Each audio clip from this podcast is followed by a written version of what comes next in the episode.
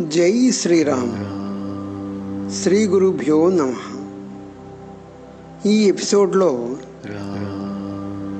వామనమూర్తి యొక్క అవతారం గురించి మనం తెలుసుకుందాం. శ్రీరామచంద్రమూర్తి విశ్వామిత్ర మహర్షితో కలిసి యాగ సంరక్షణార్థం బయలుదేరుతూ విశ్వామిత్ర మహర్షి వద్ద నుండి అస్త్రశస్త్రాలన్నీ కూడా గ్రహించారని మనం తెలుసుకున్నాం ఆ అస్త్రదేవతలు అందరూ కూడా శ్రీరామునికి ప్రదక్షిణ పూర్వక నమస్కారం చేసి వెళ్ళిపోయారు. ఆ తరువాత శ్రీరామచంద్రమూర్తి విశ్వామిత్రుని వెంట నడుస్తున్నాడు. దారిలో వారికి ఒక ఆశ్రమం కనిపించింది. ఆ ఆశ్రమం మంచి ఫలవృక్షాలతోనూ పూల తీగలతోనూ అత్యంత మనోరంజకంగా ఉంది. శ్రీరామచంద్రమూర్తి ఆ ఆశ్రమాన్ని చూసి మహర్షి ఈ ప్రదేశం చాలా మనోహరంగా ఉంది. అంటే మనం రాక్షస ప్రాంతము వదిలిపెట్టినాం అనుకుంటున్నాను. ఈ ఆశ్రమం ఎవరిది? వివరించండి అని ఎంతో కుతూహలంగా అడిగాడు. అంతేకాకుండా రాక్షసులు మీ యాగాన్ని ఎక్కడ పాడు చేస్తున్నారు? నేను తమరి యాగాన్ని ఎక్కడ ఉండి రక్షించాలి? నేను ఆ రాక్షసులను ఎక్కడ ఉండి చంపాలి? వీటి గురించి నాకు వివరంగా చెప్పండి. అంటే శ్రీరామచంద్రమూర్తి ఇప్పటిదాకా విశ్వామిత్ర మహర్షి ఏం పని చెప్తే ఆ పని చేస్తున్నాడు. ఇచ్చినవి ఏమిచ్చారు ఆయన? అస్త్ర శస్త్రాలు ఇచ్చాడు అవన్నీ కూడా తీసుకున్నాడు ఒక శిష్యుడిలాగా. ఎలాంటి శిష్యుడు? ఒక ఆదర్శవంతమైన శిష్యుడిలాగా అవన్నీ తీసుకున్నాడు నోరు మెదపలేదు. కానీ ఇప్పుడు అసలు రాక్షసులు మీ యాగాన్ని ఎలా పాడు చేస్తున్నారు? ఎక్కడ పాడు చేస్తున్నారు?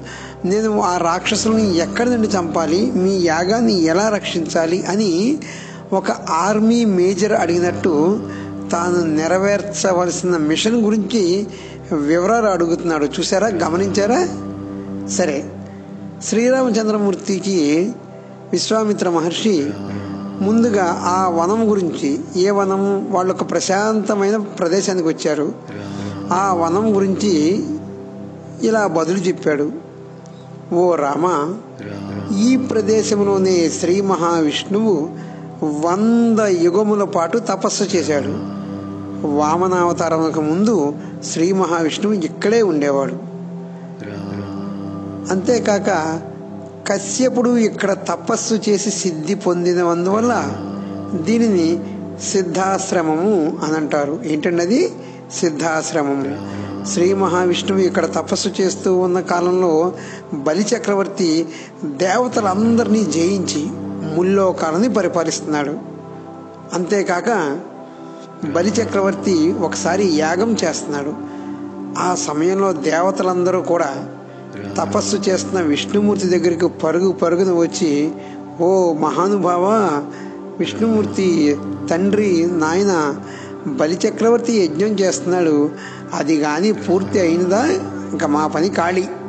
అది పూర్తి అయ్యే లోపల మన కార్యము పూర్తి అవ్వాలి అంటే ఈ యాగములో అంటే ఈ యాగం చేసే సమయంలో బలి చక్రవర్తి ఎవరు ఏది అడిగితే దాన్ని కాదు లేదు అని అనకుండా ఇచ్చేస్తారు. కాబట్టి ఓ శ్రీ మహావిష్ణు నీవు దేవతల మేలు కోరి వామనమూర్తిగా మారి బలి చక్రవర్తి వద్దకు పోయి మాకు మేలు చేయము. ఏమండి దేవతలందరూ వెళ్ళి విష్ణుమూర్తిని ఇలాగా రిక్వెస్ట్ చేయడం అనేది ఏదో తప్పు అని కొంతమంది చెప్తూ ఉంటారండి. అది ఏమాత్రం తప్పు కాదు. ఎందుకంటే దుష్టుడి చేతికి రాజ్యం ముల్లోకాలు కూడా హస్తగతం అయితే బలిచక్రవర్తి దుష్టుడే కాకపోవచ్చు. కానీ వాళ్ళ తర్వాత తరం ఆ తర్వాత తరం లేదా బలిచక్రవర్తి చుట్టూ ఉన్నవాళ్ళు దుష్టులైతే బలిచక్రవర్తిని మార్చేస్తే అప్పుడు మూడు లోకాల పరిస్థితి ముల్లోకాల పరిస్థితి ఏంటి? కాబట్టి దుష్టుల చేతికి లేదా దుష్టబుద్ధి ఉండొచ్చు వీళ్ళకి అన్న వాళ్ళ చేతికి రాజ్యాన్ని కానీ లోకాన్ని కానీ కనీసం మనిషిని కానీ వాడి చేతికి మనం అప్పచెప్పకూడదు. మనిషి అనే కాదు ఏ జీవిని కూడా దుష్టుడి యొక్క చేతికి మనం అప్పచెప్పకూడదు. కాబట్టి దేవతలందరూ కూడా ఈ రకంగా పోయి శ్రీ మహావిష్ణువుని ప్రార్థించారు. అయ్యా ఒక రాక్షసుడు ఇలా యాగం చేసి ఈ ముల్లోకాలని వశపరుచుకుంటే చాలా కష్టమైపోతుంది కాబట్టి నీవు బలిచక్రవర్తి దగ్గరికి పోయి ఏదో రకంగా దానాలు ఇస్తుంటాడు కాబట్టి ఏదో రకంగా తీసుకుని మమ్మల్ని రక్షించు అని ప్రార్థించారు. అయితే ఇందాక మీకు చెప్పాను కశ్యప మహాముని తన భార్య సమేతంగా ఒక వెయ్యి సంవత్సరాలు విష్ణుమూర్తి గురించి తపస్సు చేశాడు. ఏమని తపస్సు చేశాడు? ఓ పురుషోత్తమ ఓ దయామయ నీవు తపోరాశివి తపోమూర్తివి తపమే నీ రూ- రూపము. అటువంటి నిన్ను నా తపో మహిమ వల్ల చూడగలుగుతున్నాను. నీకు ఆదియు లేదు అంతము లేదు. నీవు సర్వాంతర్యామివి. నేను నిన్ను శరణు వేడుచున్నాను అని భార్య సమేతంగా వెయ్యి సంవత్సరాలు శ్రీ మహావిష్ణువు గురించి తపస్సు చేశాడు. ఆ తపస్సుకు కరిగిపోయి శ్రీ మహావిష్ణువు కశ్యప మహామునికి ప్రత్యక్షమయ్యాడు. ఏం వరం కావాలో కోరుకోమన్నాడు. అప్పుడు కశ్యప మహర్షి భగవాన్ నీవు నాకు అదితికి అంటే భార్యాభర్తలిద్దరికి పుత్రుడుగా జన్మించు దేవేంద్రునికి తమ్ముడుగా జన్మించు దేవతలకు మేలు కలిగించు. నా ఇన్ని సంవత్సరాల తపస్సుకు ఒక అర్థం ఉంటుంది. కాబట్టి నువ్వు నాకు పుత్రుడుగా జన్మించి నన్ను కృతార్థుడిని చెయ్యి అని ప్రార్థించాడు. భక్త సులభుడైన విష్ణుమూర్తి కశ్యపునకు అతిథికి వామనమూర్తిగా జన్మించాడు. చూసారా ఎక్కడ లింక్ ఎక్కడికి వచ్చిందో? తర్వాత బలిచక్రవర్తి యాగం చేస్తున్న విషయం గ్రహించి బలిచక్రవర్తి దగ్గరికి వెళ్ళాడు. వెళ్ళి తనకు మూడు అడుగుల స్థలము కావాలి అని బలిచక్రవర్తిని అడిగితే వామనమూర్తి వామనమూర్తి అడిగిన మూడు అడుగుల స్థలాన్ని ఇస్తూ బలిచక్రవర్తి నీటిని ధారపోశాడు. వామన మహామూర్తి బలిచక్రవర్తి నుండి మూడు అడుగుల స్థలాన్ని గ్రహించాడు. అంటే ఎలా గ్రహించాడు? త్రివిక్రముడుగా పెరిగాడు. ముల్లోకాలను ఆక్రమించాడు. బలిచక్రవర్తిని ఓడించాడు. స్వర్గాధిపత్యాన్ని మరలా తిరిగి మహేంద్రునికి అప్పగించాడు. దాంతో ముల్లోకాలు మరలా మహేంద్రుని యొక్క ఆధీనంలోకి వచ్చాయి. అంటే దేవతల యొక్క ఆధీనంలోకి వచ్చాయి. వామనమూర్తి మీద ఉన్న భక్తి చేత నేను కూడా ఇదే ఆశ్రమంలో నివసిస్తున్నాను. ఇక్కడే నేను యజ్ఞం చేస్తున్నాను. రాక్షసులు ఇక్కడికే వచ్చి నా యజ్ఞాన్ని పాడు చేస్తున్నారు. నీవు వారిని ఇక్కడే సంహరించాలి అని ఈ స్టోరీ అంతా కూడా విశ్వామిత్ర మహర్షి శ్రీరామచంద్రమూర్తితో చెప్పాడు ఓ రామ మనము ఇప్పుడు సిద్ధాశ్రమంలో ప్రవేశిస్తున్నాము. ఈ ఆశ్రమంలో నీవు స్వేచ్ఛగా ఉండవచ్చు అని అని విశ్వామిత్ర మహర్షి అన్నాడు. శ్రీరామచంద్రమూర్తి లక్ష్మణ సమేతుడై విశ్వామిత్రుని ఆశ్రమంలో ప్రవేశించాడు. విశ్వామిత్రుడు రావడం చూసి ఆశ్రమంలో ఉన్న మునులందరూ వచ్చి విశ్వామిత్రుని శ్రీరామ లక్ష్మణులను సాదరంగా లోపలికి తీసుకువెళ్ళి వారిని పూజించి అతిథి సత్కారాలు చేశారు. శ్రీరామ లక్ష్మణులు కాసేపు విశ్రాంతి తీసుకున్న తర్వాత వారు విశ్వామిత్రుని చూసి ఓ విశ్వామిత్ర మహర్షి తమకు శుభం కలుగుతుంది. తమరు ఈ రోజు నుండే యాగం ప్రారంభించండి. మేము యాగరక్షణ చేస్తాము అని అన్నారు. ఆ మాటలు విన్న శ్రీరాముడు ఆ క్షమించాలి ఆ మాటలు విన్న విశ్వామిత్రుడు ఎంతగానో సంతోషించి యాగ దీక్షను స్వీకరించాడు. రామ లక్ష్మణులు ఆ రాత్రి అంతా జాగరూకతతో ఉన్నారు.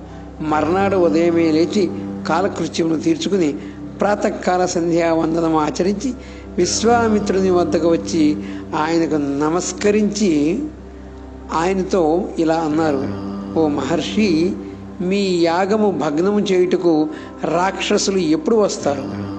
మేము ఎప్పుడు వారిని ఎదుర్కొనవలను ఎందుకంటే రాక్షసులు వచ్చిన తక్షణం మేము వారిని ఎదుర్కోవాలి కదా అని అడిగారు. అయితే ఆ సమయంలో విశ్వామిత్ర మహర్షి మౌన ముద్రలో ఉన్నారు.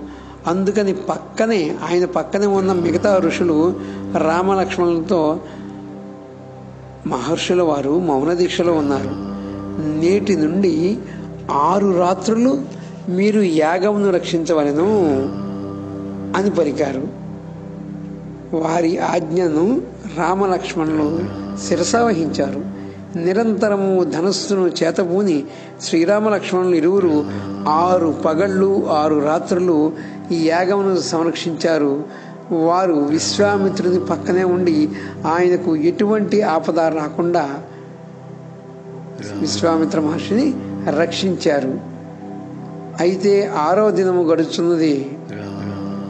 శ్రీరామచంద్రమూర్తి లక్ష్మణ్ను చూచి లక్ష్మణ ఇది ఆరవ రోజు.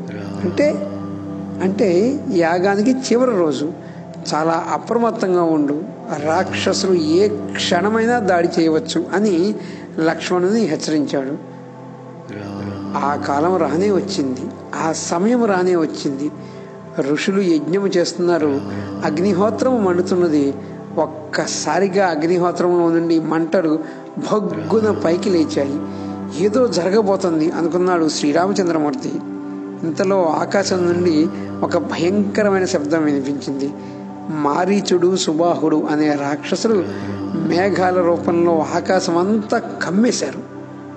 ఆ రాక్షసులు ఆకాశం నుండి రక్తాన్ని వర్షం వలె కురిపించారు. అంటే రక్తం పడితే ఏమవుతుంది?